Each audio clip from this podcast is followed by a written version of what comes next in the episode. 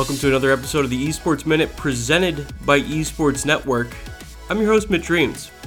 This episode is a preview of an interview that can be found on the Esports Network podcast. The interview is with Super League Gaming's Chief Commercial Officer, Matt Edelman. Super League Gaming is an amateur esports tournament organizer that holds events in venues like movie theaters, Topgolf, Buffalo Wild Wings, and Dave & Buster's. The company has city based franchises in 16 American cities, and they were doing regionalization in esports before the Overwatch League even kicked off. Here's Edelman on the importance of geographic affiliation in esports. I think it'll be hard for esports um, at the pro level to um, develop the level of fandom that you see in offline sports without some type of geographic affiliation.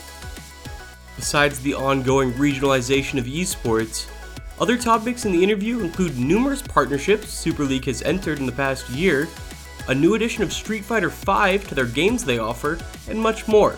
You can find that full podcast on esportsnetworkpodcast.com or wherever you like to listen to your podcasts. We'll be back tomorrow with more esports news.